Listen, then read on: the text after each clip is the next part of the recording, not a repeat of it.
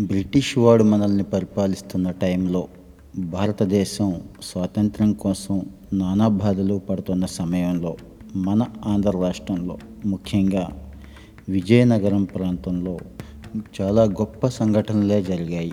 వాటిలో ఒకదాని గురించి ఈరోజు చూద్దాం.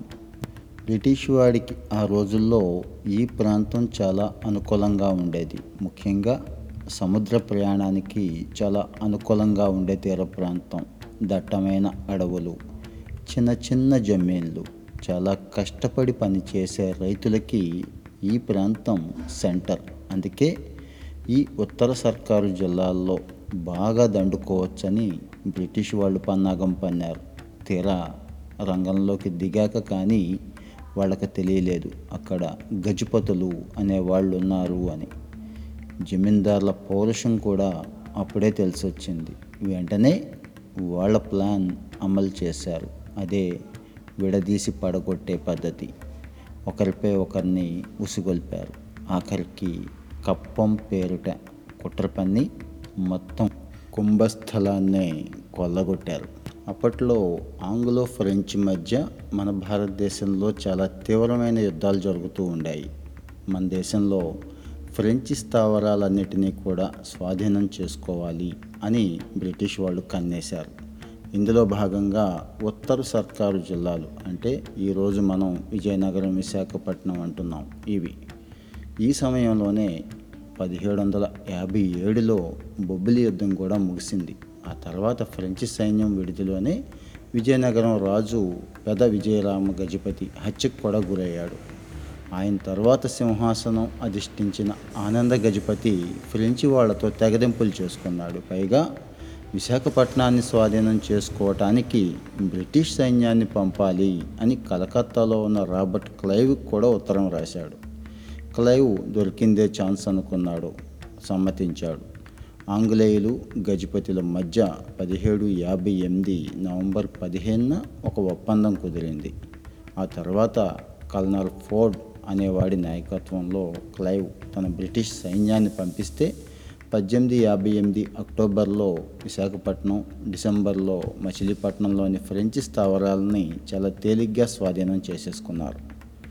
పదిహేడు వందల అరవై ఫిబ్రవరి ఇరవై ఐదున ఆనంద గజపతిరాజు అనారోగ్యంతో రాజమహేంద్రవరంలో చనిపోగా బ్రిటిష్ ఒప్పందాలన్నింటినీ కూడా తొంగలో తొక్కి కప్పం వసూలు చేయటం ప్రారంభించారు బ్రిటిష్ వాళ్ళు.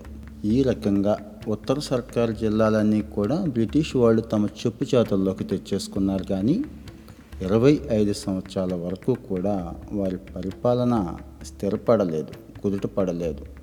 మంచి సైన్యంతో తొలతూగుతున్న విజయనగరం రాజుల కిందే ఈ ప్రాంతం కొనసాగుతూ వస్తోంది.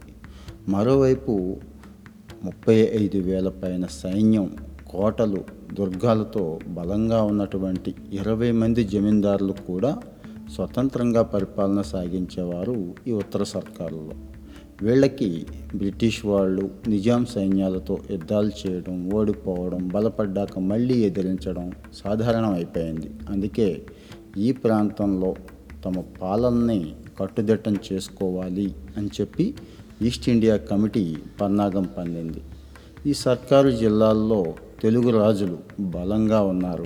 వీళ్ళని ఒక్కసారిగా కాకుండా ఒక్కొక్కడిగా అణిచేయాలి. ముఖ్యంగా విజయనగరం రాజుని లొంగదీయాలని చెప్పి అనుకున్నారు. ఈ మేరకు పోలవరం పర్లాకిమిడి వంటి జమీన్లను హస్తగతం కూడా చేసుకున్నారు. ఆనాడిన ఈ విజయనగరం సంస్థానాన్ని చిన్న విజయరామరాజు ఈయన్నే రెండో విజయరామరాజు అంటారు. ఈ గజపతి పరిపాలిస్తున్నాడు. ఈ మహారాజు వయసులో చిన్నవాడు అవటంతో మారుతల్లి కుమారుడు అన్న అయినటువంటి సీతారామరాజు అనే ఆయన దివాన్ ఈ రోజున ప్రధాని అంటున్నాం. ఈయన దివాన్గా ఉన్నాడు. ఈ సీతారామరాజుని ప్రలోభాలతో బ్రిటిష్ వాడు తమ వైపు కొనేశారు. ఖైదు చేయడం కూడా మొదలుపెట్టారు. ఇది గ్రహించిన చిన్న విజయరామరాజు ఈయన్ని పదవి నుంచి తొలగించాడు. ఆ తర్వాత సీతారామరాజు బ్రిటిషర్లతో నేరుగా చేతులు కలిపాడు కూడా. ఇలాంటి టైం కోసమే వెయిట్ చేస్తున్న బ్రిటిష్ వాడు వెంటనే విజయనగరం సంస్థానానికి ఒక నోటీస్ పంపాడు. ఎప్పుడో పాతది. సుమారుగా ఆరున్నర లక్షల రూపాయల కప్పం ఒకటి బకాయి ఉంది. మీరు వెంటనే చెల్లించండి. సైన్యాన్ని అదే మీ సైన్యాన్ని తగ్గించుకోండి అని చెప్పి నోటీస్ పంపించాడు. కప్పం చెల్లించకపోతే నెలకు పన్నెండు వందల భరణం అంగీకరించి విశాఖపట్నం వెళ్ళిపోవాల్సి ఉంటుంది అని వార్నింగ్ కూడా ఇచ్చాడు. మహారాజు ఏమాత్రం జంకలేదు. కనీసం సమాధానం కూడా ఇవ్వలేదు. దీంతో ఆగస్టులో అకస్మాత్తుగా దాడి చేసి విజయనగరం కోటను స్వాధీనం చేసుకున్నాడు. చిన్న విజయరామరాజు గజపతి కోటను ఓడిచి బయటికి వెళ్ళిపోయినా ప్రజల్లో ఆయన పలుకుబడి పెరిగిందే కానీ తగ్గలేదు. ఆయనతో ఎప్పటికైనా ముప్పు ఉంటుంది అని అనుమానించిన బ్రిటిష్ వాడు విజయరామరాజును సంస్థానాన్ని వదిలి వెళ్ళాలని మరోసారి హెచ్చరించాడు. ఇక ఉపేక్షించడం తగదనే నిర్ణయానికి వచ్చిన గజపతి బ్రిటిష్ వాడితో తాడో పేడో తేల్చుకోవటానికి రెడీ అయిపోయాడు.